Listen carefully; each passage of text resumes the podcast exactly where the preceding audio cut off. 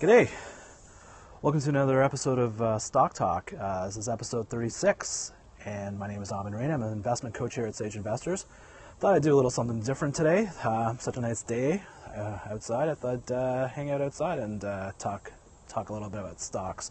Today, I want to talk a little bit about something that kind of went on while this Brexit stuff was going on, especially the day after the vote. Um, that really got a little bit of play in the media, but really didn't get as much as I thought about it. And the more I think about it, the more I got really kind of really concerned about it.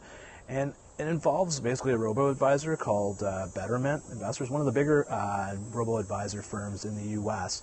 On the day after the Brexit vote, they uh, they basically made a decision to, in the morning of uh, the day day after the vote, they made a decision to essentially uh, halt trading, basically suspend kind of uh, transactions. And basically, if you're an investor, you had your money with them, you couldn't get access to your money for, for a few hours that morning. And one of the reasons they cited for it was that uh, you know the market was really volatile, a lot of uncertainty was going on, and uh, they they made a call and they said you know it was in terms of uh, it was in the best interest of our long-term investors that uh, that they uh, we they, they made the decision to hold off trading and hold off transactions on it. So a few things really jumped to mind on it because I thought it was a huge thing. And the first thing the whole concept did was the volatility aspect of it.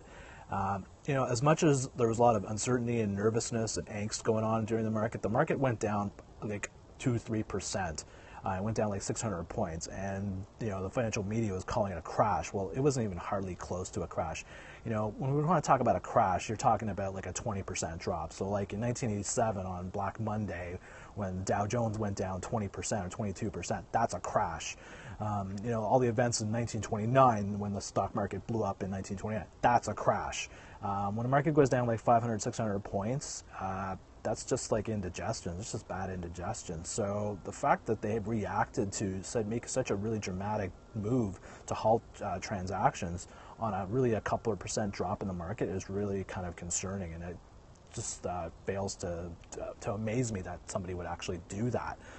The second thing that jumps out at me is that's the whole concept of, of what the role of, of an investment advisory com, uh, firm is doing. They're basically, you know, as investors, we, we outsource our decision making and uh, investment decision making to various companies who have more experience in, in making investment decisions the, the basic tenet that keeps that relationship going is is the stewardship relationship. So a lot of these companies, when we give money to a financial company, they are acting as our stewards of capital um, to, to manage our uh, to manage our money. But the one tenet that keeps that's critical is that if we want our money back, we get our money back, no questions asked. There isn't this, well, you know, you might want to hold off kind of thing and kind of stalling kind of tactic. And uh, it, it, to me, that just really scares me because uh, that, should never be the case. Like if, if I want my money back on something, and if you want your money back on a, on, on that's in a bank or something, you should be able to get it. Because if you don't, it creates that uncertainty and it creates that angst. It's like, okay, what's going on? Is the is the is the company going under? Is there this going to be a run on the bank? Are they going to like go bankrupt or something? It just creates that uncertainty. And uh, to me, that's just that was just not cool. Um, um, now, whether that was an actual good decision of whether you should get your money out of it during a market pullback and during a market correction, a stock market pulling back, that's a totally different discussion, and we can have a totally different discussion on whether the pros and cons of doing that. But the fact of the matter is, the investors always have the option to get their money back, to pull their money out, no matter what the situation. And uh, I found that really kind of concerning. The second thing I found also was the communication that this whole decision to pull back trading, hold back trading, was really communicated ahead of time to the advisors, from what I understand, who you know, have an advisory relationship with, with Betterment. But retail investors didn't know anything about it, and they just found out it probably from Twitter or social media or just what you know, watching on TV or something. And that to me is not cool either. And it's just all about transparency. Like a lot of the business models of these financial robo advisors is about transparency, being open with it, and the fact that they weren't consistently transparent with all this different stakeholders and their client base is not cool again.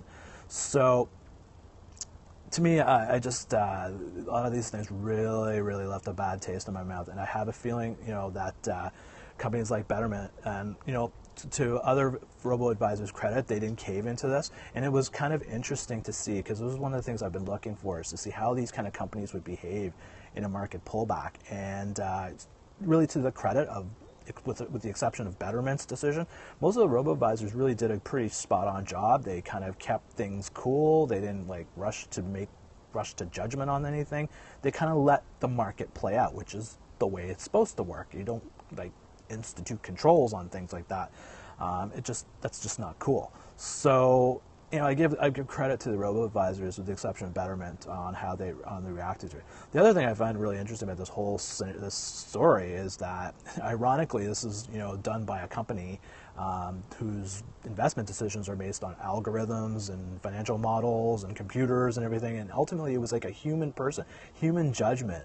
It seems like, ironically, led to make that decision, and uh, it's just it's just funny on so many levels.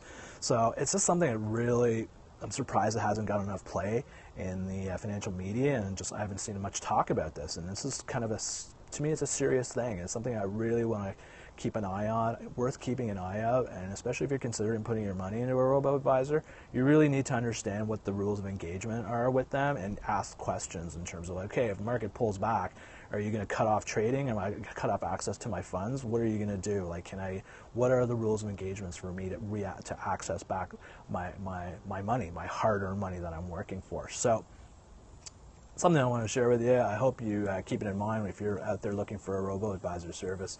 Um, that's something something to keep out looking and, and uh, we'll see what happens.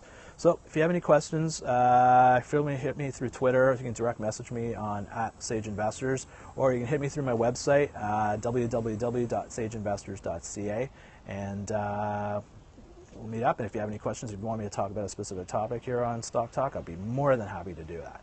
So I'm going to go back to enjoying this wonderful day we have here in lovely old Toronto, and uh, we'll catch you again. My name is Aman Raina of Sage Investors, and we'll catch you again another time. Cheers.